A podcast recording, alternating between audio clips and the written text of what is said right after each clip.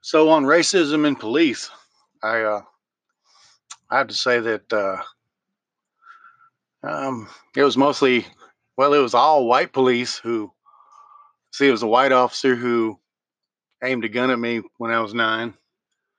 Um, there was a white officer who took me to jail for knocking on people's doors to look for a yard to cut.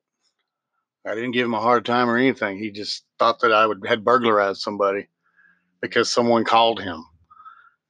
Anyway, I stayed in three in jail three days on that. Uh, got out without a charge. Uh, let's see.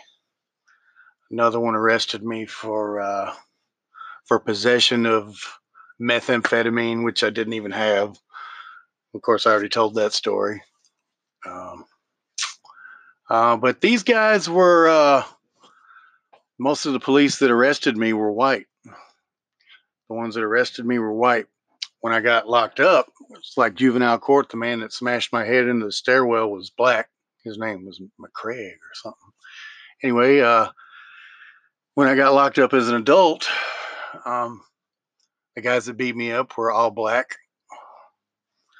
Uh, but I don't scream racism about it because, as far as I can tell, it was just police in general. You know, I don't see it as a black thing or a white thing because the way I see it, both of them did me wrong. Yeah, I've done my share of wrong and things come back on you. That's true. But hey, when you do your time, you did your time. It's over with. You know, it should be done with. Uh, one time I was in the yard uh, with five black guys, six black guys, maybe. No, it may have been like seven. Well, anyway, they made us all get on the ground and they told me to leave. I mean, that's kind of what do you call that? White privilege, I guess. Well, I wasn't too happy about it. I didn't feel like it was right at the time, but I was sure glad to be let go while they had their guns drawn on everybody. I was glad to be let go, but I'm not thankful they did that. I remember the guy, they grabbed one guy and he said, This is my yard. You can't do this. And they slammed him against their car. And um, then another guy jumped up and ran because he had a bunch of dope. And then uh, the guy who was slammed on the car, who owned the property, his buddy jumped up off the ground. And they said, "What are you doing?" He said, "You you messing with my homeboy."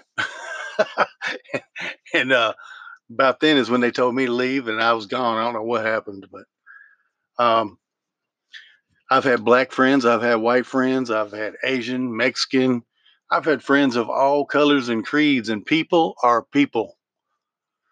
I don't see how you could be raised that way because I've known plenty of racists. I, when I was young, I met a lot of racists. I was around them a lot. Well, that didn't make me racist, you know, because I see the difference because I've been out there and I've mingled and I know what people are. I've met too many people to think that any color is going to make a difference. Anyway, uh, people are people. There's no black versus white. It's white and black versus racism. How about that? Or we could say black and white versus racism. Whatever the case, there ain't no white, white, black, yellow.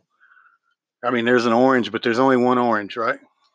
Have a good day.